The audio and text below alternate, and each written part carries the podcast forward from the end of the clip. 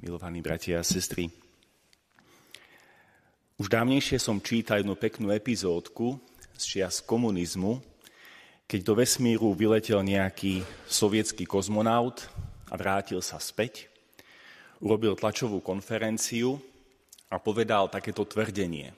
Bol som v nebi, žiadného Boha som nevidel, teda neexistuje. A to dlho v novinách letelo ako správa, ktorá bola dôležitá na to, aby podporila ideu ateizmu. Boh neexistuje. Ale keď sa nad tým dnes zamyslíme rozumnejšie, pochopíme, že táto idea vychádzala až smiešne z nesprávnej predstavy o Bohu.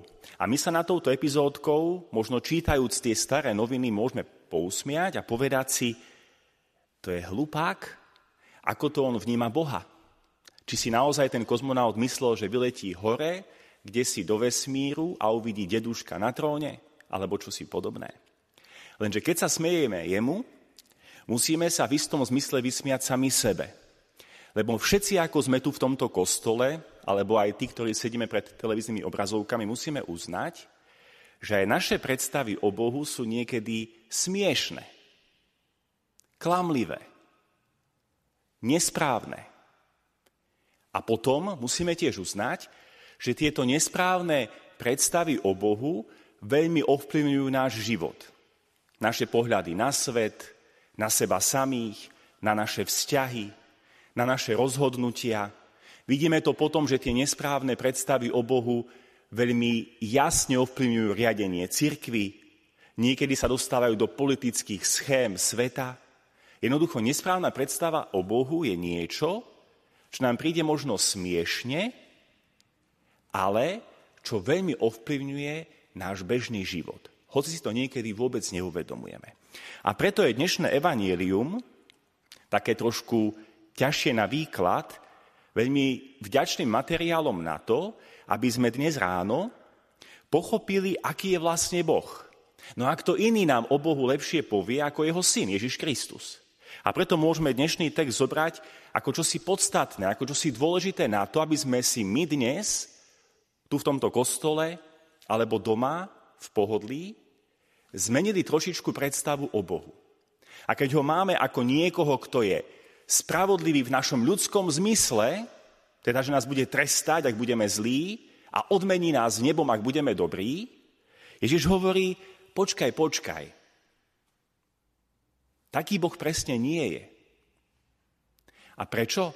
No, lebo nám ukazuje, že on tým, ktorí idú do práce Božieho kráľovstva ráno, nazvime to tí, ktorí sa dali pokrsiť ako malé deti a celý život sa snažia žiť duchovný život, dostanú v konečnom dôsledku rovnakú odmenu v nebi, ako tí, ktorí si žijú hajtom tajtom a na smrteľnej posteli sa obrátia.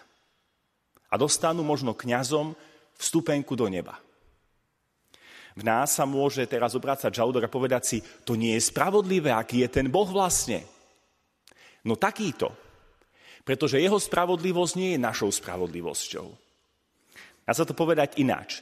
Spravodlivosť sa definuje našim ľudským spôsobom ako dať každému, čo mu patrí.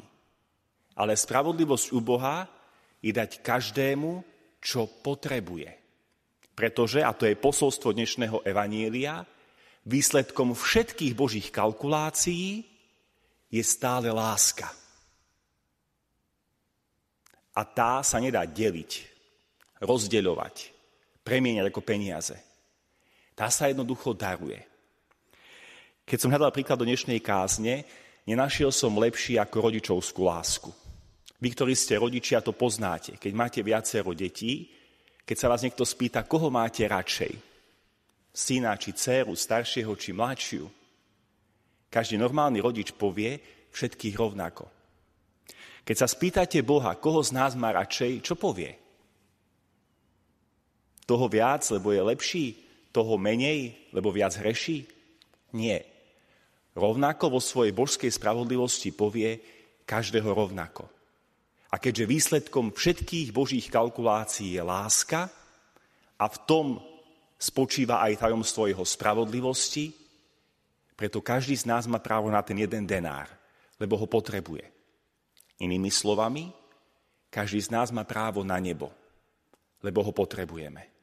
Ale ako v týchto dňoch v evaneliách uvažujeme, to nebo neprichádza až po smrti, ale už tu a teraz.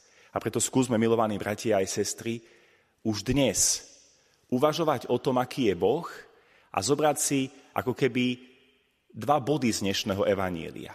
Aký je Boh naozaj a trošku pozmeniť náš pohľad na Boha, že výsledkom všetkých jeho kalkulácií je láska.